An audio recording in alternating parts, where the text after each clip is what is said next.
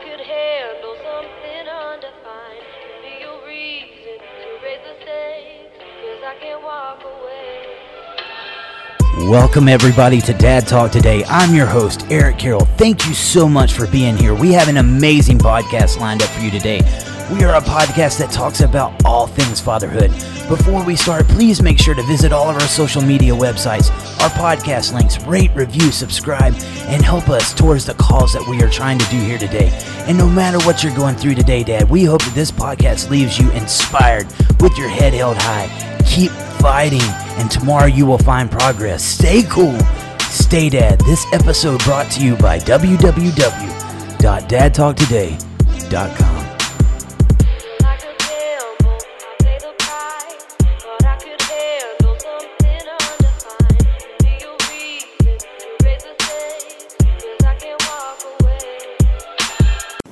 Hey everybody, welcome to Dad Talk Today. I am your host, Eric Carroll. Please make sure to join us on social media Facebook, Instagram, YouTube, Apple and Google Podcast, rate, review, and subscribe.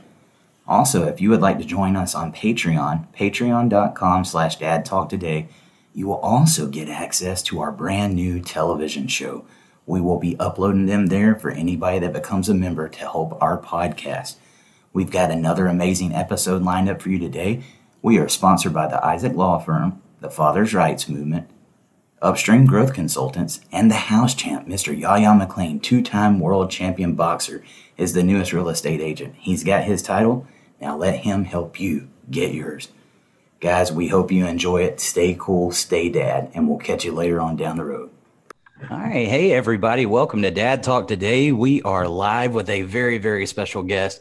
Uh, my co host, Chris Gannon, as always, is joined with us. But today we are just so honored and humbled, guys, to have who we've got on the podcast, Dr. Warren Farrell. How are you doing today, sir? I'm doing very well, especially because I'm looking forward to our show. Yes, sir. So, Dr. Farrell, I think we know a lot, a lot about you, but just to get you a little familiar with our audience, somebody that might not know who you are and some of the things that you've done, you've been spending the last, was I believe, four decades inside of this movement advocating for certain issues, especially around men. But it didn't act- actually start off that way. You actually was a board member on now the National Organization of Women. Could you talk a little bit about that and then how you transferred over to talking about men's rights?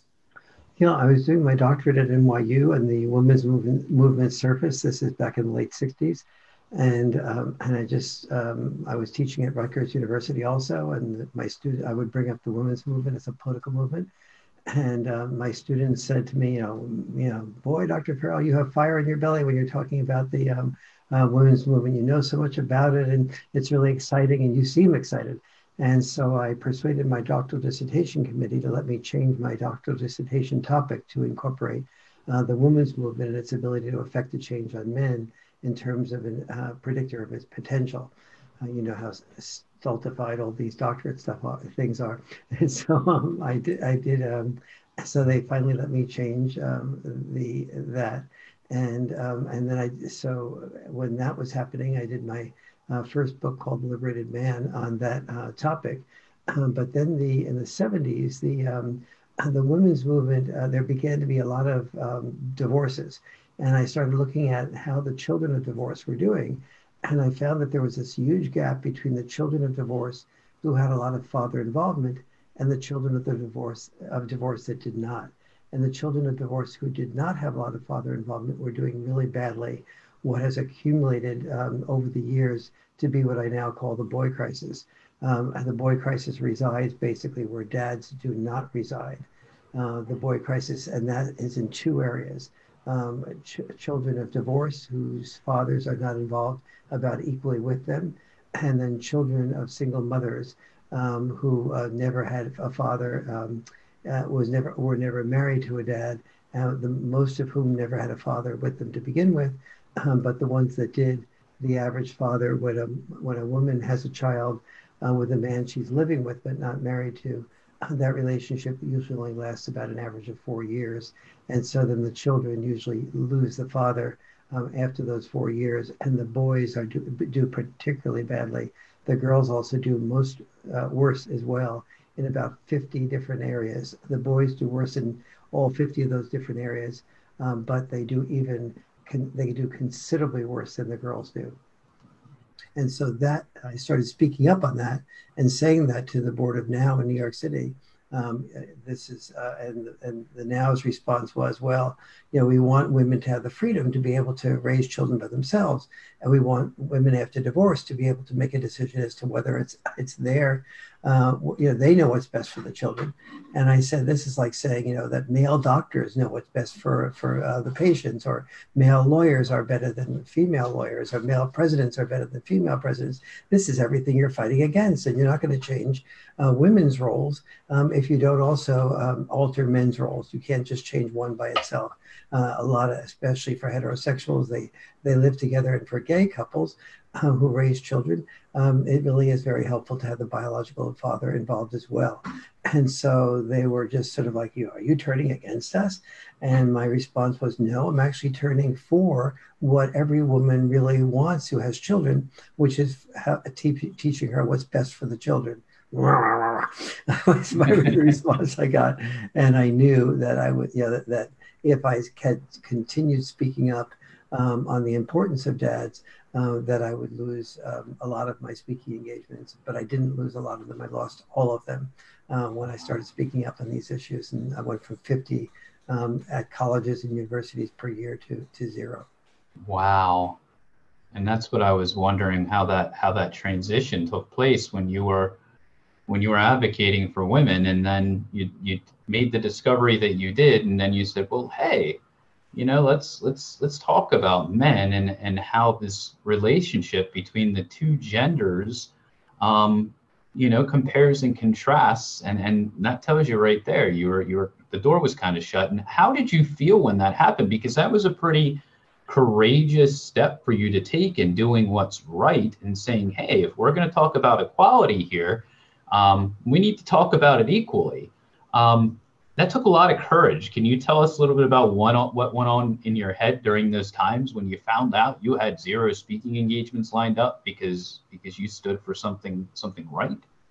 It it did affect me, and you know there was a little part of me that was working like you know Warren, you know just stay with the feminist movement. You were wealthy, you were famous, you you know, you every every op-ed you wrote for the New York Times was published, and every you know, whenever people, you know, the Today Show was calling you, and you know, this type of thing, and you know, I enjoyed that, um, both the attention and also the, you know, the income from that, and the the, the and so it was. Um, but I also thought, you know, I, I now was beginning to get my PhD, and I said, you know, soon I'll have my PhD, and you know, and and it, it would be wonderful just to say, to be free to say what I really what my research really finds and where the women's movement is is correct in terms of expanding options for women, for example, or in terms of getting women involved in, in sports or in terms of the importance of equal pay.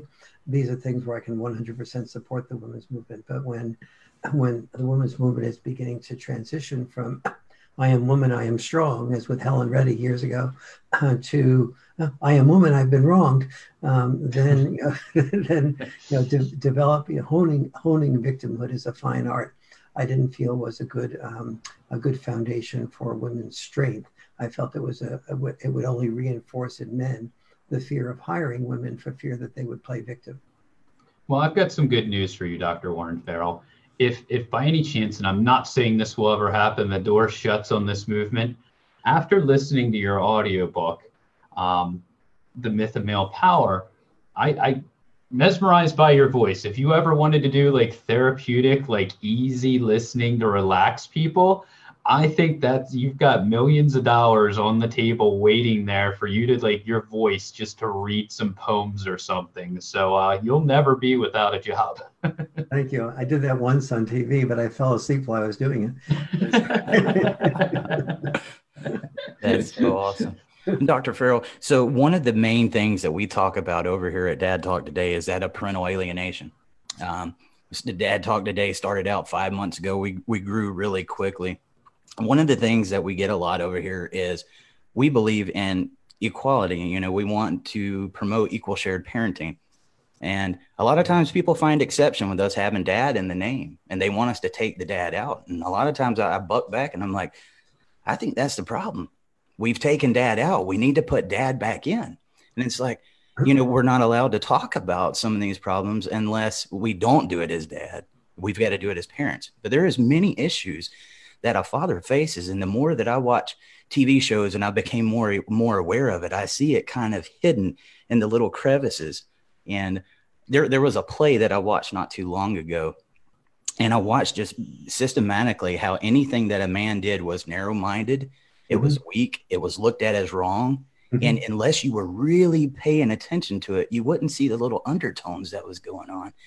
And so that's that's kind of what we're doing over here. You know, we believe again in equality, and I'd like you to speak a little bit about that because as much as you talk about men's rights and the boy crisis, that's exactly you, you said this does not need to be a men's rights movement and doesn't need to be a woman's rights movement. This needs to be a parents' rights movement. Could you speak a little bit about that? Yes. First of all, I really agree with your decision.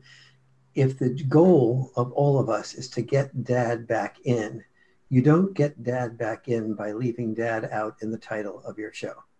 Uh, that that is that's a lack of courage, um, and it won't change the way of thinking about dad unless we say right up front, here are, and as you saw in the in the um, boy crisis data, there's more than 50 developmental ways that children benefit, both girls and boys, from the involvement of dad. Ways I had no idea of before I started doing the research for the book. And there is differences between dad style parenting and mom style parenting. And most people, like you know, uh, uh, women will, for example, uh, let's let's say a, a dad is uh, roughhousing, and um, you know, and he's beginning to, you know, he throws the three kids on the on the on the couch and says, "All right, jump on my back and pin me down before I pin you down." Um, and the kids are going, "All right," and the mother's going, "I feel like I have just one more child to monitor here," and and she's sort of shaking in her boots, and but she's th- saying to herself, "All right, don't be controlling," you know, and you know, the kids are having fun. Try not to get involved in dis, you know, dis, um, be a you know a party pooper, but but also she's saying to herself, I feel really like sooner or later somebody's going to get hurt here. And she's only about 99% likely to be right. And so the uh, but and so when the children you know somebody sticks their their elbow in their sister's eye um, and the dad goes um, you know you uh, and then and then when somebody starts crying mom goes i knew it i knew it. Now mom starts feeling guilty uh, that she didn't sort of intervene sooner because uh, now she's allowed the child to get hurt and she knew that the child was going to get hurt.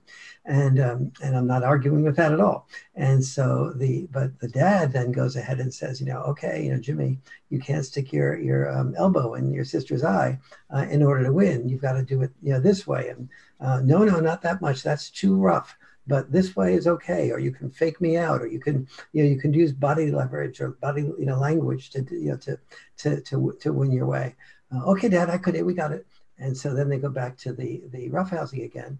And the children experience something that psychologists call emotional intelligence under fire. They agree intellectually to not roughhouse too too much and too aggressively, but when they get really excited about winning, they forget about that. So then the dad goes ahead and says, "Okay, that's the end of the roughhousing for tonight. Uh, you did this too much. You you were too aggressive this way, and you didn't think about your sister's needs or your brother's needs. Um, okay, dad, sorry, sorry, we'll do it again. We'll do it right. Nope, no more roughhousing till tomorrow night. And mom says, What? Twice in a row this happened, and you're now roughhousing tomorrow night as well? Don't you get it? And but it's tomorrow night that the that the uh, payoff comes, because when Dad says you can't um, stick your elbow in your your sister's eye or you know be too rough, that now the child knows that it loses the roughhousing if um, she or he um, gets too rough with with the uh, with the children, and so uh, with each other, and that is the beginning of teaching children empathy. They have to think of someone other than themselves when they're trying to win. They have to understand the dis- difference between being aggressive, like elbow and eye, versus leverage, versus faking somebody out, which is more assertive. They also learn that in order to get what they want, the roughhousing, they have to learn postponed gratification. That is, they have to they have to learn to do what they need to do, pay attention to their sisters and brothers' needs, as opposed to doing what they want, which is just rent winning and roughhousing. So all of these things are things that children, that dads never explain to moms.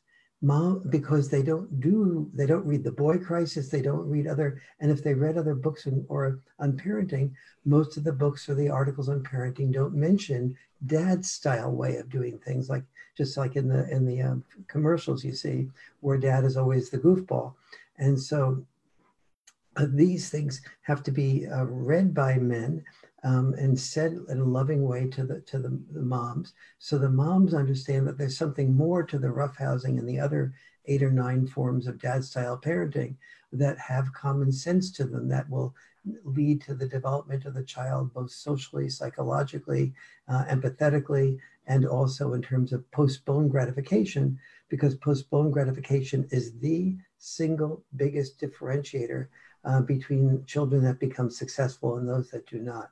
And so these are just in one of those nine examples, an example of the differences between uh, what we need to learn in this culture about the importance of fathers. There we have, you know, we have in the United States um, a, a program called No Child Left Behind. Well, there will always be a child left behind if there is a parent left behind.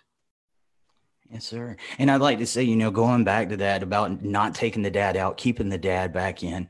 I watched you on when you were speaking about father's rights on Oprah and how they just tried to completely blindside you and didn't want you to speak. And you was talking about a second ago about these things that dad's not communicating with mom. One thing I saw you say, Dr. Farrell, that I want to ask you about, and I think you wrote a book on this called uh, "Women Can't Hear What Men Don't Say." Yes, yes, I did and that's why you know the, instead of taking dad out we've got to speak up because they need to know how we're feeling inside because we are perfectly capable loving fathers and we're just wanting to get equal time with our children. But could you speak a little bit about what that means? Uh, women can't hear what men don't say. Yes um, we as men have to rather than just blaming women or you know or just sort of opting out we have to we have to study how why we are as important as we are. That has been completely left out of the culture. I'm in. I'm now working with the White House to create a father warrior program, and which um, I'll be talking about resocializing boys from first, second, third, fourth grade to develop the emotional skills, the communication skills, and the consciousness of being needed as a parent historically speaking, when we've when we've needed boys, like in war or in the workplace, like as firefighters, um, boys were willing to risk their lives to um, to make sure we weren't under Nazi rule, and risk their lives to make sure that um, people's houses didn't burn down. When we call upon boys, we give them purpose, and now we need to call upon boys and say and men and say, we need you to be great dads we need you to be great male teachers in elementary schools. Um, all the evidence is showing uh, that the children who do not have father involvement, that's what creates the boy crisis, that the boy crisis resides where dads do not reside. And so, and this is in, you know, if you want to eliminate suicide, instead of focusing just on suicide prevention directly, get the father involved, father involvement is the biggest preventer of suicide. Lack of father involvement is the biggest predictor of suicide. If we're pre- uh, preoccupied with the opioid crisis and we're saying, oh, you know, twice as many males than, than females um, die from death um, from overdoses of opioids, well, look a bit more closely and you'll see that's also connected to um, father involvement is the biggest predictor of becoming a drug addict. Um, lack of father involvement is the biggest predictor of becoming a drug addict if we're saying, oh my God, how terrible ISIS is, and look, you know, how can people in the United States join ISIS and um, and then kill the very people in the very country that they grew up in? Well, if you look more closely, the ISIS recruits are almost all dad deprived. If you look at, um, if you're looking at prisoners, we all know that 93% of the prisoners are males. But if you look more closely, we see that 80 to 90% of those males are dad deprived males. If you look at school shooters, uh, we find that school shooters are uh, all males, we know. But if we look more closely, the deadliest school shooters in the 21st century, uh, all five of them have uh, ones that have killed 10 or more people, all five of them about whose family we, background we know. 100% uh, of them are dad deprived males who become the school shooters. And so these are just, you know, a handful of the, the hundreds and hundreds of ways that um, boys without their dads uh, suffer. Um, but knowing what, knowing how important dads are from, from not only from birth on, but from before birth on, why children who are premature get out of the hospital so much more quickly and are so much healthier in their first year after getting out of the hospital when dad is at that hospital and dad is with them. Uh, we don't even know all the reasons for this. I know a lot of the reasons, and they're in the Boy Crisis book, but um, I'm sure there are lots of reasons as to the effectiveness of dad that are deeply biologically biological, that are epigenetic, uh, that we don't even know um, 100% about. And Dr. Farrell, I have one question for you. Uh, when we talked about you originally uh, being a part of the women's movement, okay, uh, we do know that you know women women for the longest time were not treated as equals; they were held back. And I think in in those generations and, and the culture, like coming out of that, um, there were a lot of females that were like, okay, well now we have to prove ourselves. We can prove that we're you know we can do what a man can do. We can we can fight. You know we can join the military. Uh, we can work jobs. You know we can have careers and and I think that mentality uh, continued carrying over uh, to the point when, when we look at the family system, uh, you know, and, and and I respect you know single mothers, but there's kind of a pride and an idea. Well, I do this all on my own without a man or without him. Um, and I, I'm asking you, do you think it would be fair to say how your perspective has shifted since you first were involved with the women's rights movement? um, that instead of saying, you know, well, I'm, I'm a woman, I don't need a man, I can raise my children, children on my own, uh, you'd prefer to see women become strong women and, and say, you know, look, I don't need to do this on my own. Uh, what do you think of that statement I just made? Absolutely. Um, between uh, marriages, I, I was uh, married for many years and then divorced for a while and then uh, remarried 25 years ago. And um, the women I dated were almost all women who were single mothers. Aside from the word love, the second most frequently used word was the women saying how overwhelmed they were. And I, I tend to be attracted to very bright women. And so um, a lot of these women were, you know, they, they had the potential for being top level executives and so on, but they didn't, if they knew that if they did that, they would not have enough time for the children. On the other hand, they um, when they spend time with the, uh, children, they felt caught between. They didn't feel they were doing well enough with the children. They didn't feel they were doing well enough at work. They were overwhelmed. They were exhausted.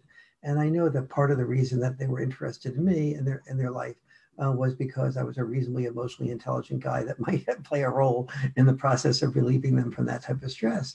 And so um, there was, uh, so it is when dads are not involved, three things happen women are overwhelmed, men are left out and purposeless, and children do worse in 50 plus developmental areas. Who is the winner there? No one's winning. Now, when I got involved in the women's movement, Betty Friedan, who was the author of The Feminine Mystique, and Gloria Steinem and I uh, used to have discussions about the importance of both sexes helping each other. And one of the things that Betty Friedan wrote in a book called The Second Stage that got very little publicity was that the women's movement's second stage needs to be the involvement of men, the involvement of fathers, the involvement of men playing the role of fathers when they are fathers. And otherwise, women will not have the freedom to be able to go out and earn a good living and be able to be equally involved in the workplace. So if you want equally involved women equally involved at work, you've got to have men equally involved at home. Now, this is basically what I was saying to the feminist movement is that, you know, not only do we need to do this, but the data is showing that the children suffer uh, when we don't do this, and that women's freedom to, to, to not have a man involved is a very precarious freedom. You have the freedom to have children and you have the freedom to not have children. These are freedoms that I will fight for, um, but for women. Uh, but if women have children, uh, when the moment they make the free choice to have children, they make the free choice to put their children's lives and priorities in front of their personal freedom to be able to marry a new man and move to another state and take the new man away from the biological father. um, uh, all of which I was open to. But uh, until I found out that this just plain didn't work, I am a stepdad myself. I thought being a stepdad was just equal to being a biological dad. I was only 100% wrong. And so you know, I, I feel I, you know, been a good stepdad, but I How have humble. been the type of stepdad that um, you know, I can't replace the biological father.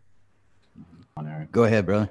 Um, one of the we one of the guests we had on recently, Paul Elam, and I'm sure you're familiar with him. I know Paul well. Uh, we had a question that was asked that was uh, very popular, and after we asked it, a lot of a lot of people told me like you need to ask more people that question. Uh, and that question was um, from the perspective of a man. Okay, so most of our audience are divorced, separated, alienated, or non-custodial parents um, who might uh, feel feel bad about themselves and uh, feel like when they talk to a woman that oh well you know i don't have my kids i'm a non-custodial parent uh, it's going to have, have a bad reflection on them uh, the question was how should non-custodial or alienated parents uh, identify good traits in a strong woman a healthy trait uh, somebody who's going to you know be there through thick and thin and and be a general a, a general moral and ethically sound person to to have a relationship with Very important question. Uh, the first way is to watch the way she talks to waiters. The second way is to watch to to see whether she expects you to pick up the check um, after the the first um, you know the first time out together. Um, the, be, before we judge in that pick up the check way, make sure you do not ask her out directly. Make sure that the that the conversation of interest to go out to dinner is a conversation that evolves so that both of you are talking about wouldn't it be nice to see each other again because if you ask her out then you're responsible for paying.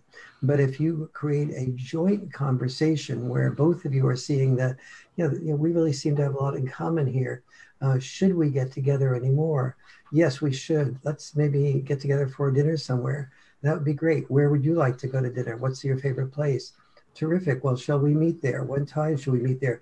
When she's a complete pro- when she's a complete partner in the process of choosing, she's much less likely to feel resentful about being a partner in the process of paying. Now, if, if the bill comes and you're really interested in being sexual with her, and you know that you, you know, if she pays if she pays the bill, she's going to look at you as a cheapskate. Um, you couldn't say something like, you know, let me take care of tonight's bill, and then maybe the next time you can take care of it, or you can have me over. You can make dinner for me and have me over. This tells her that you're interested in her. You do a little bit of the male role, um, but you're also making a really strong uh, statement that uh, there is an expectation here that because I, I am interested in you um, romantically does not mean that the, that that means I should pay because every man who pays automatically and reflexively is basically saying this to a woman. He's saying, I am inferior to you until I pay money to become equal to you. Because paying money is compensation for inequality. If somebody pays me to be a consultant to them and pays me a thousand dollars an hour, then that's they're saying that I really value you enormously as a consultant.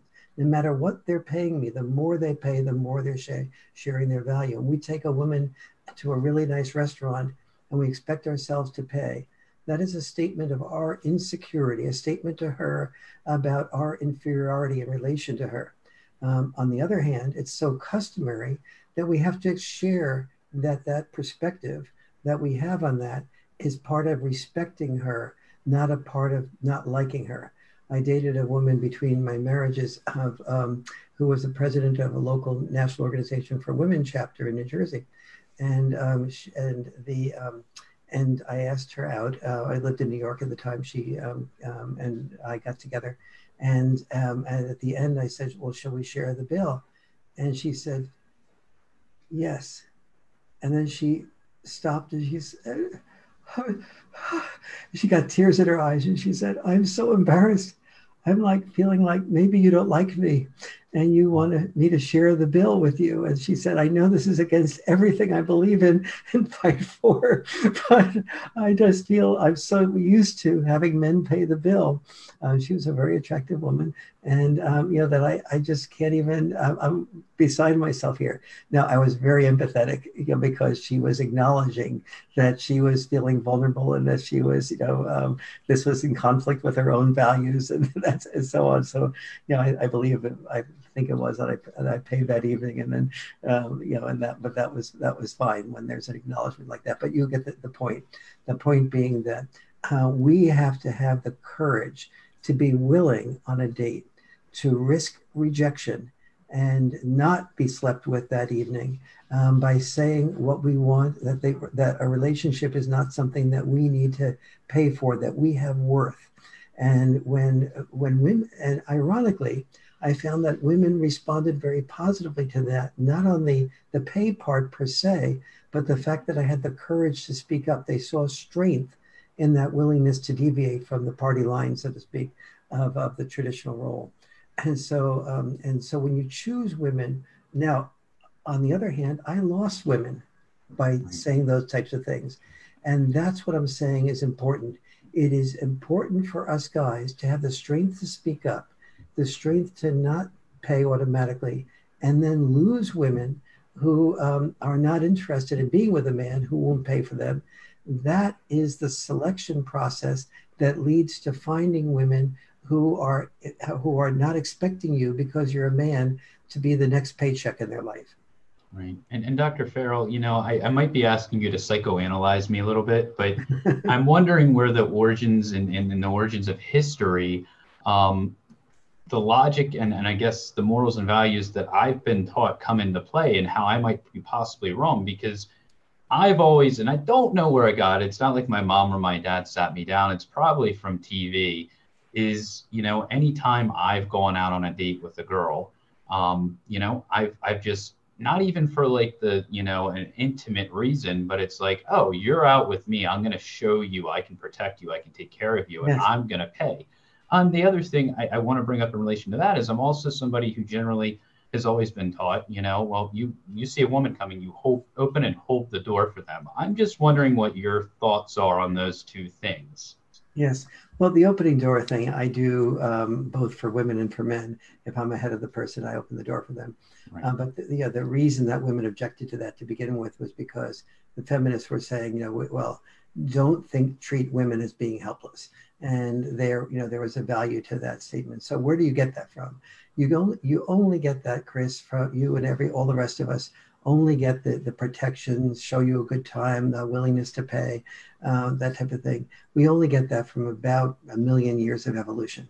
And when i say a million i mean not just humans i mean insects. I mean um, you know uh, elks and so on. I mean, buck elks, for example.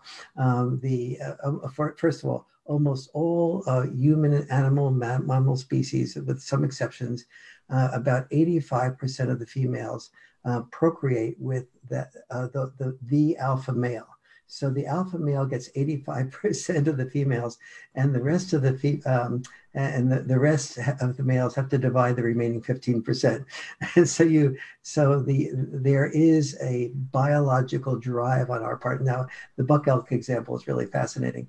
Um, the buck elk is, uh, is the alpha male, the, the one that's the the most alpha that the 85% of the females um, mate with is the one that has the biggest rack. Um, and so when he gets that biggest rack, uh, immediately after he has he procreates, he has to immediately um, get rid of that rack, um, um, or he's likely to die of starvation because getting that rack um, occupy takes away 30% of his calcium, nutrients, and minerals.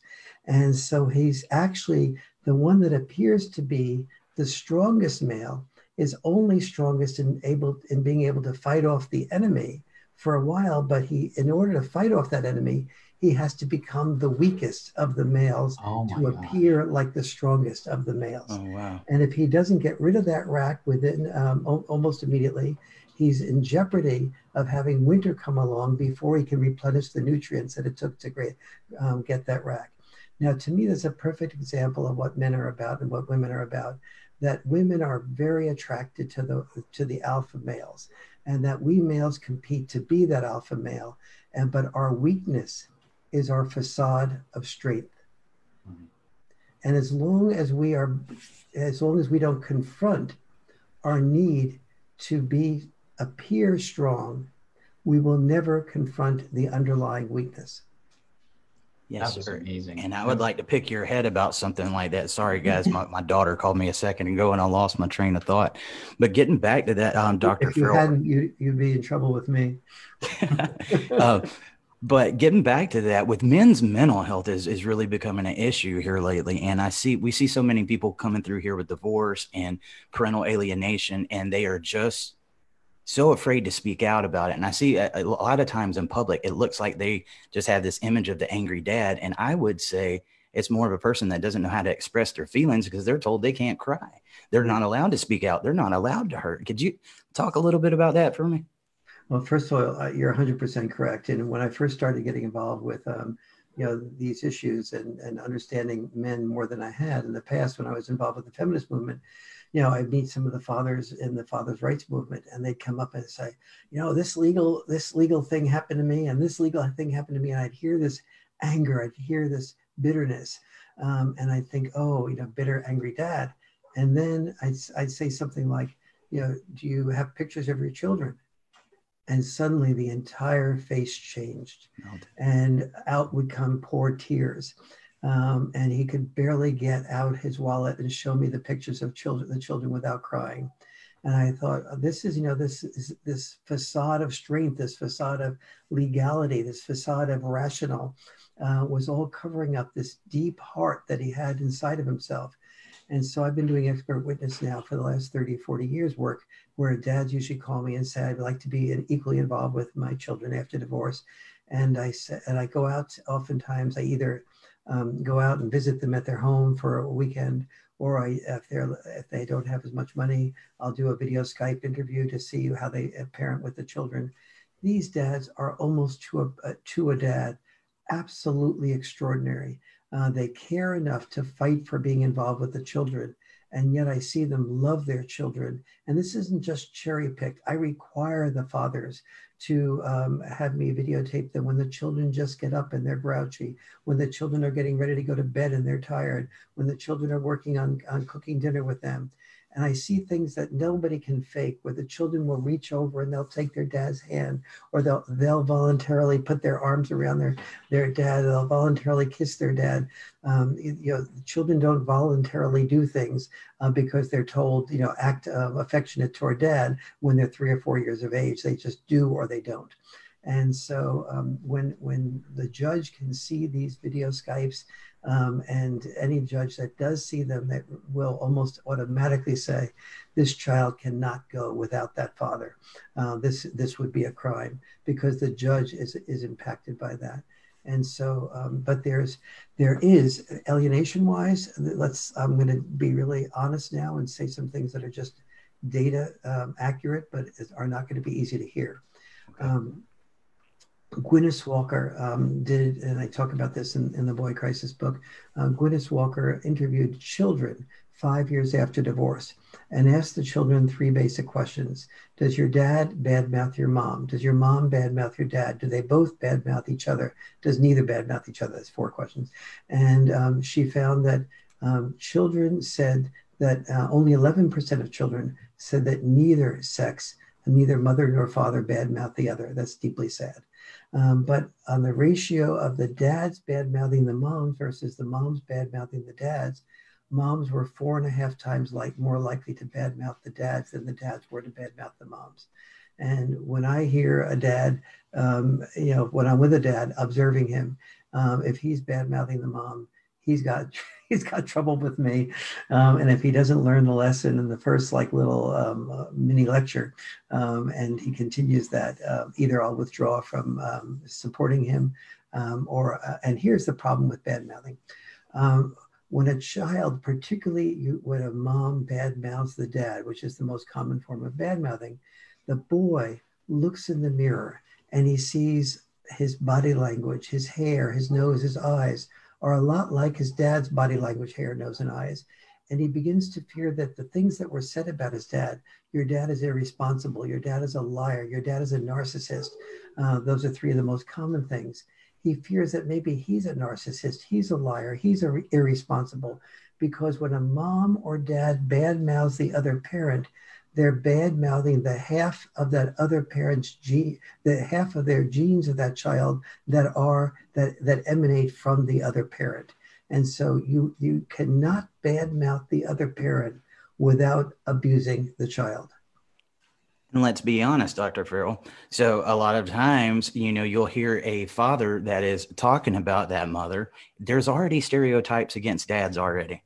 We already know about that. That a lot. That's a lot of what you talk about. Then you see this father talking to, you know, just really bashing on a mom, talking how she's a narcissist, the whole nine yards, being public about it. It actually kind of points the finger back at you and makes you look like the stereotype that you're trying to fight against. Yes, yes, absolutely, absolutely. Yes, and, sir. and, and Dr. Farrell, You is, mentioned one other thing, Chris. I just want to spend a minute. Is that okay? oh no, go sir. for it. Yes, sir. Yes, sir. Um, you were talking about men not crying and men not expressing their feelings, and this is a whole um, new opportunity for men. Um, historically speaking, we have men were trained to be heroes. To be heroes in war, we had to risk our lives to be disposable. Men were never, uh, women were not the second class citizens. If they were, we are the were the third class citizens. We were the citizens that were expected to die so women would live. That makes our role one of subservience to women. So every man was trained, each generation had its war. Every man was trained in that uh, to prepare himself for war, which was to prepare himself for disposability if he wanted to be thought of as a real man. He often had a picture that maybe dad pointed to of an uncle that had died in the Marines. And, you know, that uncle was, uh, that picture with the, the, fa- the uncle in the Marine uniform was that the child got the point that uncle was a real hero. He sacrificed for the country.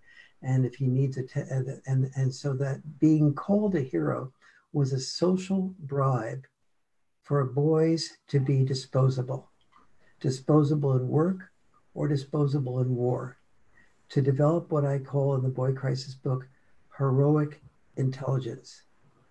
But now, for the first time in history, we have a much smaller percentage of boys who need to go to war and die in war.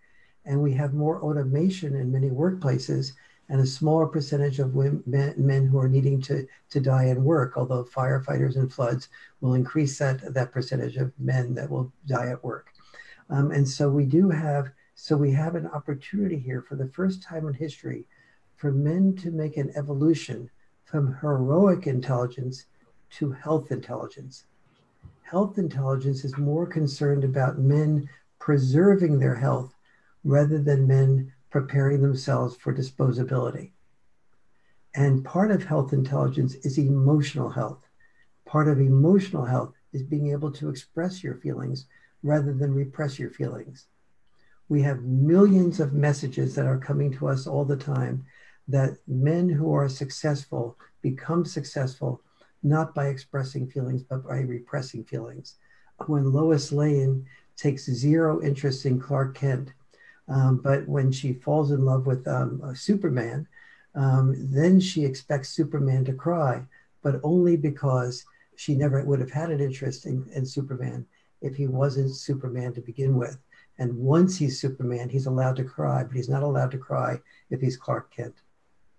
Wow. That's the that second awesome. time you've just blown my mind on this podcast, and I thank you for it.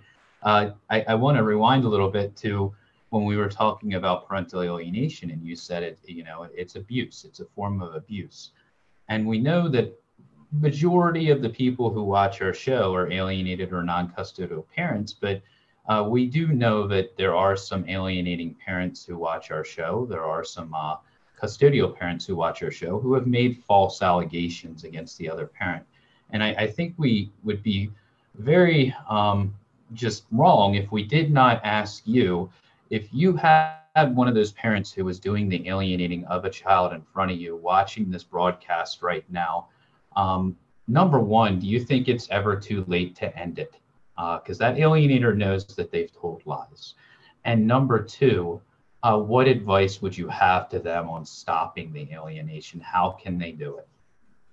I would, um, first of all, if you are an alienating parent, I would like you to think of this as a great opportunity, a great opportunity to tell your child, I am, you know, the other day when I was talking about mom, you know, I was so hurt and angry uh, that I said this about her and that about her. And to, and then just to choose a couple of things. Your mom is, loves you so much. And I, I care about your mom because she loves you so much. And that was my fault for saying something negative about your mom. And if I do that again, I, I give you permission to say, Dad, don't say bad things about my uh, mom. She's our mom. We love her too. And it puts us in a very bad position. And so if you're saying to your child, I am sorry, I did something wrong, that is a wonderful example for your child to be able himself or herself to be able to say, I'm sorry. I treated somebody at school badly. I bullied somebody at school and then share with your son or your daughter that that that that, that you love them so much that when they when you feel alienated or you don't have time with them you get so hurt you get and that hurt behind that hurt you express it as anger but underneath that anger there's hurt explain to your child that anger is vulnerability's mask your child won't get that right away. But as your child gets angry at somebody at school and you say, you know, what happened at school? Well, you know, so and so bullied me. So and so called me a name. Somebody said I was a loser. Somebody said I was an orphan. Somebody said this or that. And did that hurt you? Yes, that really was bothered me. I guess it did hurt me. So you got angry, right? Yes. So anger was a mask for the vulnerability that you felt. Now the child will get it. So use the mistakes you make as a teaching opportunity for your children, a teaching opportunity as to how to be vulnerable, how to apologize, how to move on. It is never too late to start that. Yes, sir. So, Dr. Farrell, I'd just like to say what an utmost honor it is to have you on this podcast. And it would be wrong of me. We don't want to keep you too long. We got like 10 more minutes.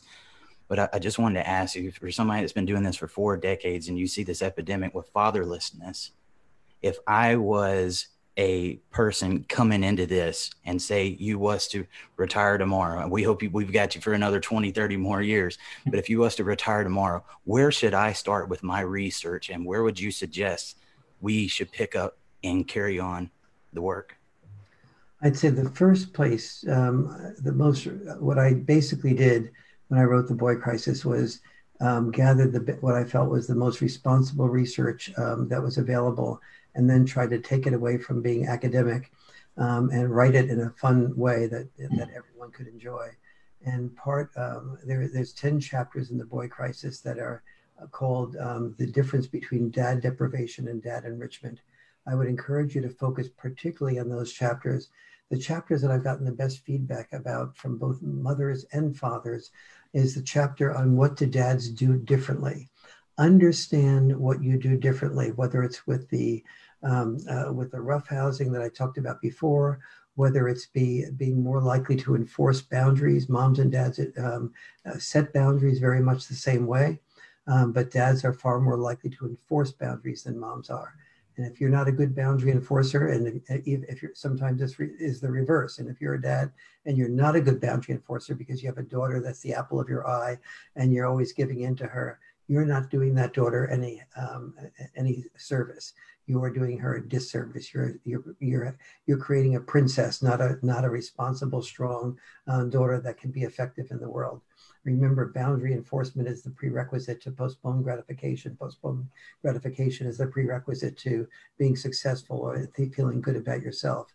So get a real grasp on uh, what there is that dads and moms do differently so you can share from your heart and from your brain with mom what the purposes are of what you're most likely to do as a male through evolution we are different than women and we we, we both bring a lot to the parenting table as I mentioned before, you know, the best parent is both parents, and um, children are left behind when either one parent is left behind. And so the arguments that you tend to have with your wife or your husband, do not treat them as arguments. Treat them as part of the checks and balances of parenting. Um, you know, we all know that even though we might hate Republicans or hate Democrats, that the country is probably better because there are both Republicans and Democrats. We might hate the judiciary, hate the executive, but we understand that the that these branches are checks and balances on each other. The same is true with fathers and mothers. Um, so when your son or daughter says, you know, can I climb the tree? And mom says, um, uh, no, sweetie, maybe in a few years. And dad says, okay, climb the tree, but be careful. And then they go, what? You can't have that child climb the tree at that, you know, this age. You're too young.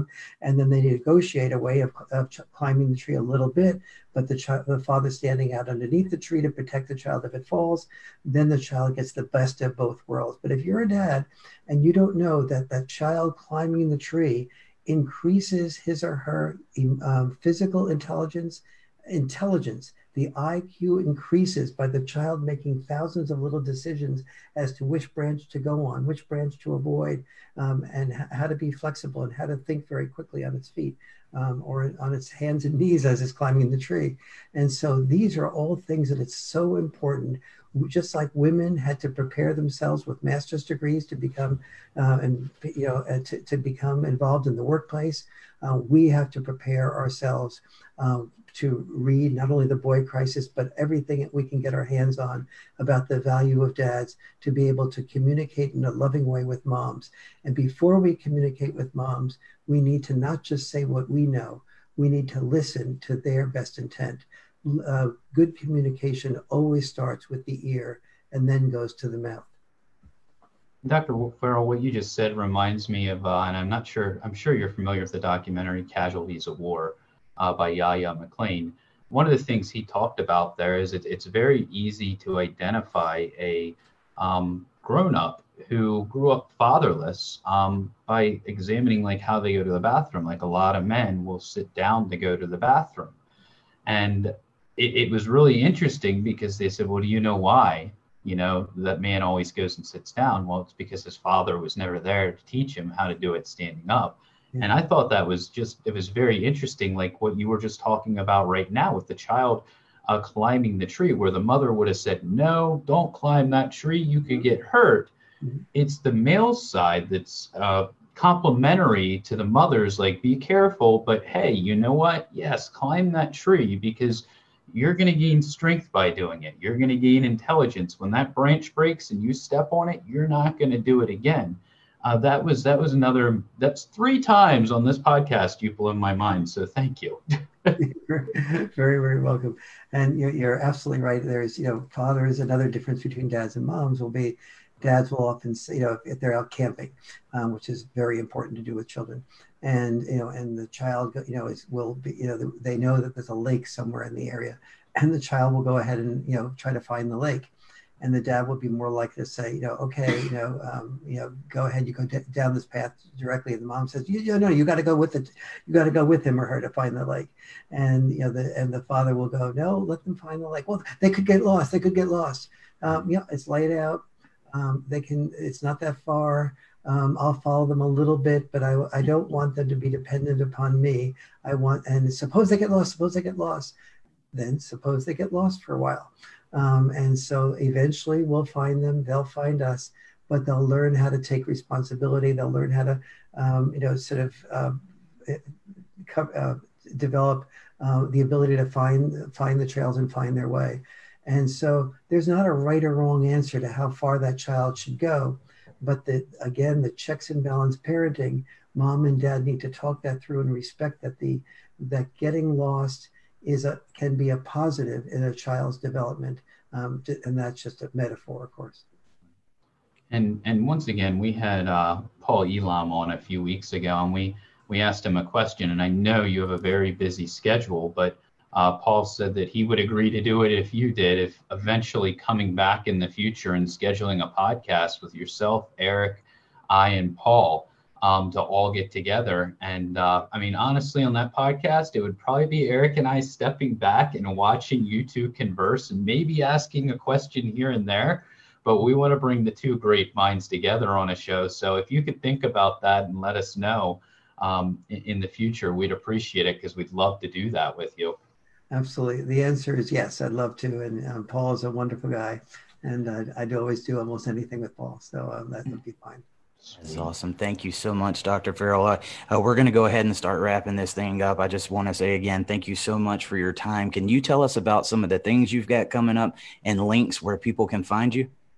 Yes, um, the one thing I have coming up is um, working a great deal with the White House to try to get a boy crisis put on the um, either mentioned in the State of the Union message or um, mentioned as an executive order. Uh, so that's um, you know possibly coming up in the next few months, which will be huge if it happens. Um, um, but I've, I've, been told it will happen, not just not exactly when or where. It's just a matter of logistics. So that's huge. Um, B, if you're if you are interested in the boy crisis book uh, you know, and money is an issue for you, uh, the least expensive version of it is um, is on is on Amazon. They have a, a sale on it now. Um, but also a lot of you. We, we were all just talking before the show about how the Audible version has has been very appealing to a lot of men and women. Um, being able to um, go in a car and listen to uh, the Audible version and um, and hear uh, me and John Gray, the my co-author, um, talk and explain that is usually a very uh, productive way of using commute time or or um, you know being at the gym and you know, being on the treadmill. So I've gotten a lot of positive feedback about the um, about the Audible version of, uh, of the Boy Crisis, and that is on Amazon and that's on sale also. Yes, sir. Well, thank you again, Dr. Farrell. Just to give a shout out to our sponsors, real quick, that we forgot to do at the very uh, top. We are sponsored by the Isaac Law Firm, Upstream Growth Consultants, the Father's Rights Movement, and the House Champ two-time world champion Mr. Yaya McClain is the newest realtor in the Atlanta, Georgia market. He's got his title. Let him help you get yours. So, all right. all right. Guys, we will see you next time. Thank you again, Dr. Farrell. It's a pleasure talking with both of you. You're both very thoughtful and you ask great questions and you listen really well. Thank you, Dr. Farrell. This has been an episode of Dad Talk Today with your host, Eric Carroll. Thank you so much for being here today, Dad. It means the world to us.